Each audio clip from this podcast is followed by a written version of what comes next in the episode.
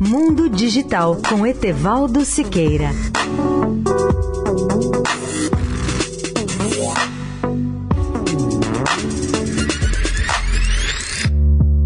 Olá, amigos da Eldorado. Um dos problemas que o mundo enfrenta nos últimos 50 anos é o do lixo espacial, em especial aquele formado por restos de satélites, de foguetes ou de pedaços ou objetos abandonados em missões espaciais. Esses objetos perdidos no espaço permanecem em órbita terrestre até por muitos anos e se tornam um perigo para a estação espacial, para o telescópio Hubble e para os satélites de telecomunicações. Já existem muitos casos de estruturas perfuradas por esses detritos que giram em torno da Terra a mais de 20 mil quilômetros por hora. Esse lixo espacial já alcança muitos milhares de peças acima de 50 centímetros de comprimento. Se forem considerados os detritos de menores dimensões, esse número chega a milhões. A última preocupação manifestada pelos especialistas em lixo espacial é com o lançamento atual de mais de 60 pequenos satélites por meio de um foguete SpaceX Falcon 9. A missão de lançamento foi inicialmente programada para o dia 19, segunda-feira passada, da base da Força Aérea Americana de Vandenberg, na Califórnia, mas a empresa SpaceX adiou adiou o lançamento para realizar inspeções adicionais no foguete.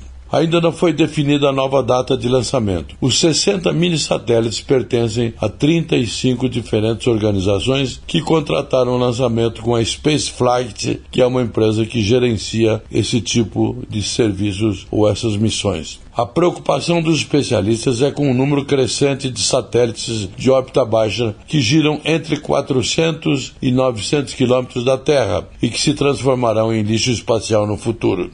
Etevaldo Siqueira, especial para a Rádio Eldorado. Mundo Digital com Etevaldo Siqueira.